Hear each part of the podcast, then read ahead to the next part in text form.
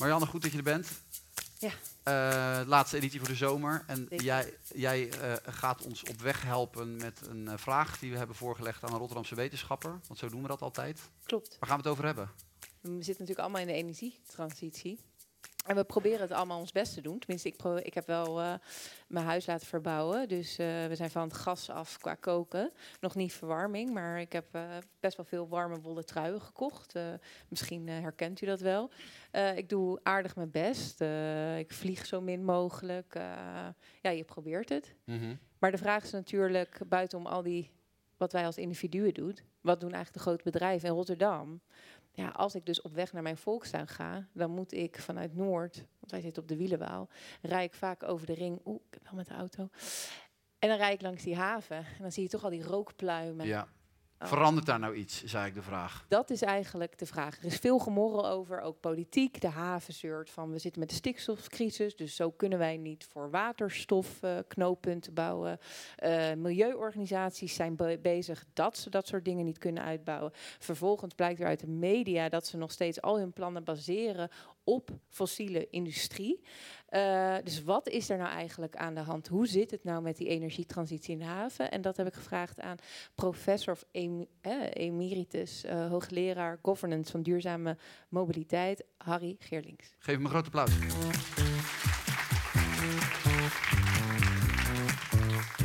Dank jullie wel. Eh, mijn naam is inderdaad Harry Geerlings. Ik ben eh, een van de havenhoogleraren aan de Erasmus Universiteit. Maar ik moet inderdaad zeggen, het werd al gezegd, emeritus. Ik ben vier maanden geleden met pensioen gegaan. Dus eh, betekent dat ik eigenlijk nu een verhaal ga houden, wat voor een deel ook gebaseerd is op mijn afscheidscollege. En waarin ik heb geconstateerd dat het eigenlijk niet zo goed gaat eh, met eh, de energietransitie in de haven. Het gaat helemaal niet goed. En daar wil ik eh, nu eigenlijk een beetje op voortborduren. En ja, ik sta wel voor een uitdaging, moet ik zeggen, want ik krijg zeven minuten terwijl we 150 jaar gebouwd hebben aan die haven. Dus hoe kan ik dat nog een beetje met elkaar in, in verband brengen? Ik ga mijn best doen. Laat ik even voor opstellen voor de mensen die een haven niet kennen. De Rotterdamse haven, het is de grootste haven van West-Europa, of van, van Europa. Op de wereldschaal zijn we helemaal niet meer zo groot. Ehm, en hij is gebaseerd op twee pijlers. Van oudsher een energiepijler. Dat begon met kolen, daar ga ik zo dadelijk iets meer over vertellen. En daar zit nu het probleem van de transitie. En na de Tweede Wereldoorlog, in de jaren 60, is er een tweede pijler naast gekomen. En dat is de containerpijler. En ehm, die haven, ik, ik gaf al aan, de grootste van Europa, kent een enorme omvang. Het is echt eh, onvoorstelbaar voor ons als, als leek, als, als, als mens, om zich voor te stellen wat daar aan activiteiten gebeurt. Om u een idee te geven, de Shell-raffinaderij, absoluut niet de grootste, bij verreweg niet de grootste in het gebied, produceert 1 miljoen liter diesel per uur. Er wordt 70 miljard liter water gebruikt in, de- in de haven. En als we alle containers die in Rotterdam worden aangevoerd eh, achter elkaar zouden plaatsen, dan zouden we in één jaar, dan zouden we 2,5 keer de wereld rondgaan. Zo groot, zo omvangrijk is eh, die haven. Ja, en dan kun je zeggen, we moeten een transitie in, eh, ingaan. Dat moet allemaal anders. Ja, dan kunt u zich ook wel voorstellen dat dat verrekt moeilijk is. Hè? Het zijn hele grote processen die, die eh, eigenlijk in de mondiale sa- wereldsamenhang tot stand zijn gekomen, waar ook nog eens op dit moment heel veel geld wordt verdiend. Exxon heeft afgelopen jaar 50 miljard eh, verdiend, Shell 40 miljard. En Maersk, een grote reden, 30 miljard. Nou, probeer dan nog maar eens even te zeggen, het moet allemaal anders. Hè? Dat, is, dat is verrekt moeilijk. Wat ik wil doen, is ik wil eigenlijk u even bij de hand nemen om een, een tour door horizon vanaf de, vanuit de geschiedenis eh, te doen. Waarbij ik niet inga op bedrijven, maar ik wil vooral ook even ingaan op de betekenis van energie in die haven. En welke mensen nu eigenlijk aan de bak stonden om dat te introduceren. En dan kom je eigenlijk al snel bij de periode die inging, zo ongeveer 1860, 1870, toen de industriële revolutie opkwam en Duitsland een enorme groei doormaakte. In Duitsland was er een grote behoefte aan eh, eh, steenkool, sorry, ijzererts, neem niet kwalijk. En Rotterdam bleek een unieke plek te zijn om uh, dat ingevoerd werd te, uh, over te slaan in, uh, in duwbakken. Of sorry, het waren geen duwbakken, het waren bakken die getrokken werden door sleeboten. Af te voeren naar Duitsland en aan de andere kant terug. namelijk werden kolen meegevoerd die dan weer geëxporteerd werden. Daar heeft Rotterdam enorm van geprofiteerd. En met name toen de, de nieuwe waterweg werd aangelegd, maakte dat een enorme sprong. En daar heeft Rotterdam eigenlijk de basis gelegd voor de positie die ze nog steeds op dit moment inneemt. En dat werd allemaal aangestuurd door wat wij toen noemden, en dat een eretitel was, de zogenaamde havenbaronnen. Vaak families, gerelateerd aan het bankwezen, aan de rederij, aan de opslag. En die families die, die eigenlijk bepaalden onderling min of meer wat uh, de toekomst van een bepaalde sector zou zijn. Ze kwamen vaak bijeen op de beurs. De beurs is verloren gegaan in de Tweede Wereldoorlog. En de Kamer van Koophandel speelde daarin een belangrijke rol. Dus zij, zij eigenlijk verdeelden onderling de markt. En het is belangrijk om te weten dat naast die industrie ook eh, de gemeente een rol speelde. Veel minder dominant dan dat we ze nu kennen. En ook was het natuurlijk zo dat de vakbonden een belangrijke rol speelden. En die waren dus niet sturend, maar profiteerden wel mee. En dit is het typische beeld van de haven voor de Tweede Wereldoorlog. Waarbij ik vooral dit eigenlijk even wil laten zien. Dat is de zogenaamde kolentransporteur. En dat is geïntroduceerd door Van Beuningen, de, de naamgever van het uh, museum Boymans van Beuningen. En dit was een unieke manier om mechanisch de kolen van een binnenvaartschip naar het bunker van een zeeschip te brengen. En dit was een enorme innovatie, want daarmee was het niet meer nodig om die zakken fysiek met de hand uh, aan boord te sjouwen. En dat, dat heeft een belangrijke rol gespeeld, zowel in het succes van de familie van Beuningen, Steenkool maar zeker ook Rotterdam. En door deze, eigenlijk zou je kunnen zeggen, dat leidde dus tot een soort uh, mechanisatie en schaalvergroting die in die periode ongekend was. Ik gaf aan, die havenbaronnen die kwamen veel bij elkaar, maar die bedisselden ook eigenlijk hoe het belang van Rotterdam nou, letterlijk verdedigd kon worden. Er was bijvoorbeeld in de Eerste Kamer een plan om een kanaal te gaan graven van Rotterdam naar Vlissingen. En Rotterdam had in de gaten, die, die, die, die, die ondernemers, ja, als dat gebeurt, dan zijn wij onze, onze geografische unieke positie kwijt. Dus er is actie gevoerd tot in de Tweede Kamer, allemaal low profile, om ervoor te gaan zorgen dat dat niet doorging en dat is geslaagd.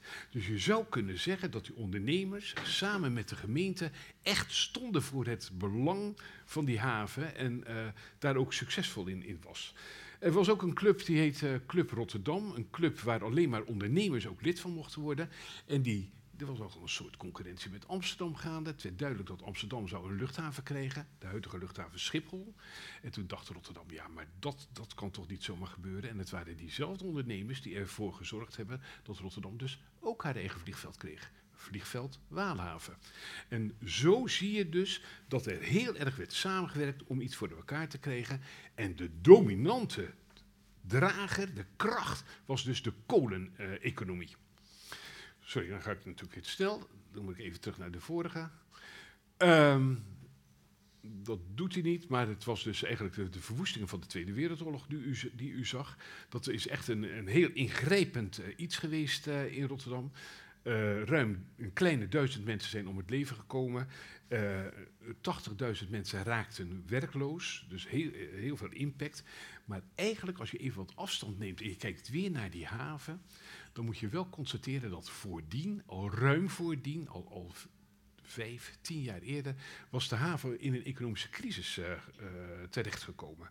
Het was duidelijk dat die structuur van hoe, de, hoe die haven gerund werd, dat dat niet optimaal was. Het was ook duidelijk dat de periode van de kolen toch wel tot een einde zou komen. En uh, er werd dus op ondernemersgebied eigenlijk heel veel pijn geleden in die tijd. En je zou kunnen zeggen dat de periode van de wederopbouw in dat opzicht Rotterdam een kans bood. Het bood een kans nadat de haven vijf jaar op slot was geweest om een nieuw type activiteiten te introduceren. En dat werd heel sterk vanuit de Verenigde Staten werd dat gestimuleerd. Amerikanen hebben ervoor gezorgd dat eh, Nederland, dat Rotterdam uh, kon profiteren van de opkomst van de olie. En ook Rotterdam heeft daar enorm van geprofiteerd. Wat je zag was dat die families langzaam maar zeker wat op zee werden gezet. En het aandeelhouders werd geïntroduceerd. En uh, dat heeft ons ook enorm veel, veel welvaart gebracht. En wat je zag was dat deze kans werd gecreëerd al tijdens de oorlog door het gemeentebestuur, die plannen maakte voor de wederopbouw. En uh, nou ja, dat heeft er ook toe geleid dat een bedrijf als Shell zich heeft gevestigd. En ook toen, in die periode, moest gestreden worden voor de positie van Rotterdam.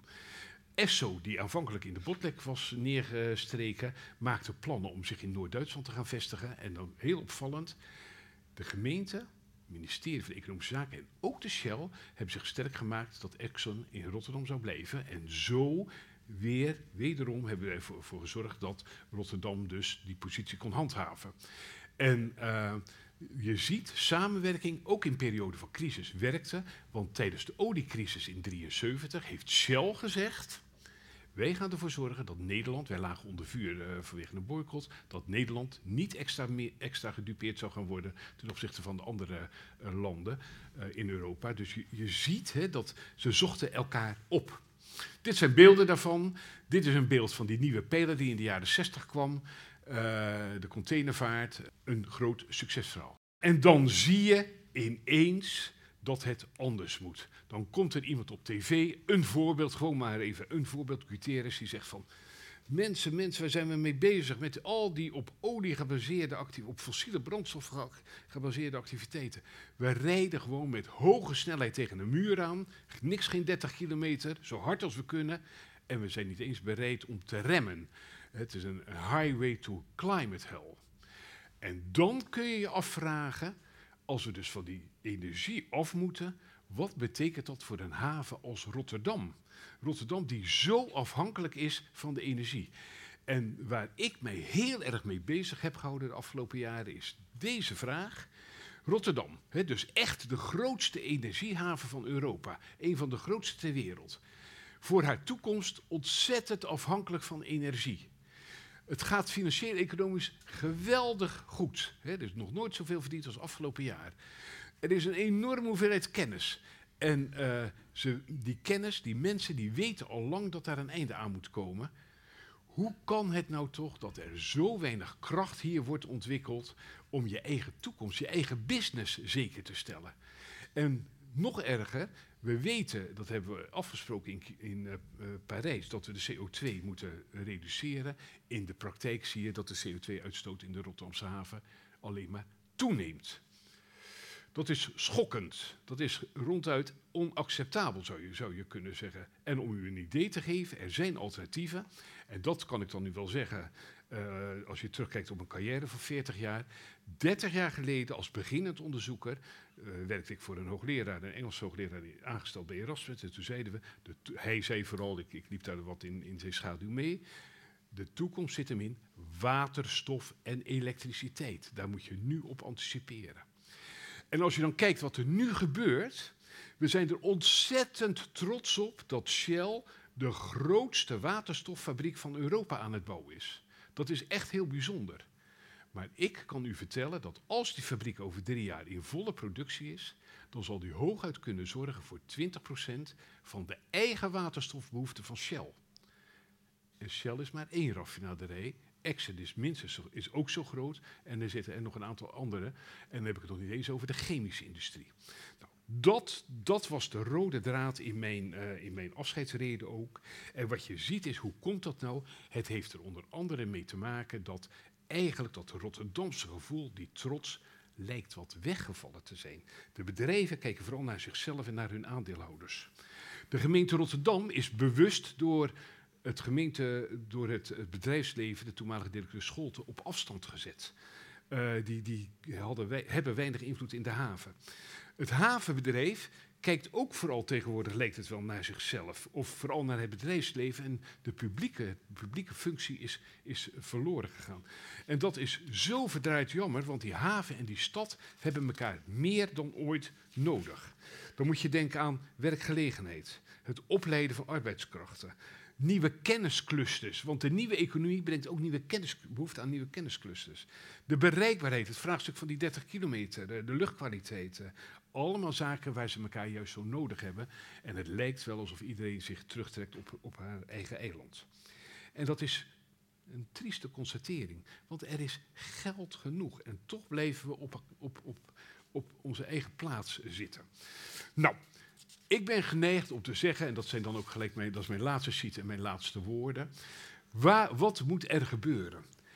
Eigenlijk moet Rotterdam het elan terugkrijgen wat we hadden in de jaren 10 om de kolen te introduceren. In de jaren 50 toen de olie werd geïntroduceerd. En zo moeten we nu het elan en de, de urgentie ervaren dat we naar een nieuwe economie toe moeten. Technisch, technisch kan alles. Technisch kunnen we zo verschrikkelijk veel. Dat is niet het punt. En als we daar eerder mee waren, beginnen, waren begonnen, dan waren we nu de helft van de kosten kwijt, waren we de helft van de kosten kwijt geweest als waar de uitdaging waar we nu nog voor staan. Want het gebeurt dus nog steeds niet. En toch is de uit, daarmee is de uitdaging dus niet technisch. Kost heel veel geld die transitie, gaat heel veel pijn doen, we zijn er nog lang niet. Maar het gaat er dus om, en vandaar ook de titel van, van deze toespraak Rotterdam vereist, meer handwerk dan ooit. Vroeger was handwerk iets waar je van af wilde, je wilde automatiseren. Nee, nu zeg ik, het gaat om het handwerk van de mensen die kunnen besluiten. Er zijn 50 mensen in Rotterdam die elkaar allemaal kennen, die in staat zijn om veranderingen tot stand te brengen. Die mensen heb je nodig. En drie aanbevelingen die ik, eh, die, ik wil doen. Ehm, in de eerste plaats vind ik moet het regionale elan weer worden teruggebracht. Een bedrijf dat in Rotterdam gevestigd is, moet zich ook echt Rotterdams voelen. Zoals een gemiddelde burger trots is op Feyenoord, zo zou een ondernemer trots moeten zijn op wat Rotterdam hem te bieden heeft. In de tweede plaats vind ik dat we zijn allemaal teruggetrokken op, op onze eigen eilandjes. Deze uitdaging is zo groot, zo complex, gaat zoveel geld kosten. Er is niet meer één partij die het verschil kan maken. En daarom moeten oude waarden als samenwerken, gezamenlijk lobbyen voor Rotterdam, openstaan voor nieuwe ideeën en vernieuwing, dat moet weer hoog op de agenda komen. Dat is even een, een, een politieke uitspraak, maar ik wil hem toch even doen. Ik vind het onvoorstelbaar dat Shell, waar Rotterdam zoveel aan te danken heeft, maar Shell heeft ook veel aan Nederland te danken, dat zo'n bedrijf vanwege de aandeelhouderswaarde, notabene, naar Engeland vertrekt. Een land dat met zijn rug naar Europa staat. Dat kan ik niet rijmen als je ziet hoe groot de uitdaging is. Nou, en dan tot slot. ehm, het is zo klein, de- deze sheet. Het echt, eh, maar eh, ja, ik denk dus ook dat we, wat dat er gaat, er ons ook niet voor moeten schamen dat in onze gedachtegang er meer Rotterdamse DNA mag worden ingebracht. Hè, en dat je best wel mag eisen of mag verwachten dat de mensen die dus aan die knoppen draaien, die 50 mensen die ik noemde, dat die dus Rotterdam meer op hun netvlies hebben staan. En dat zou de enige manier zijn om vooruit, vooruit te komen. En daar, eh, daar wil ik het bij laten.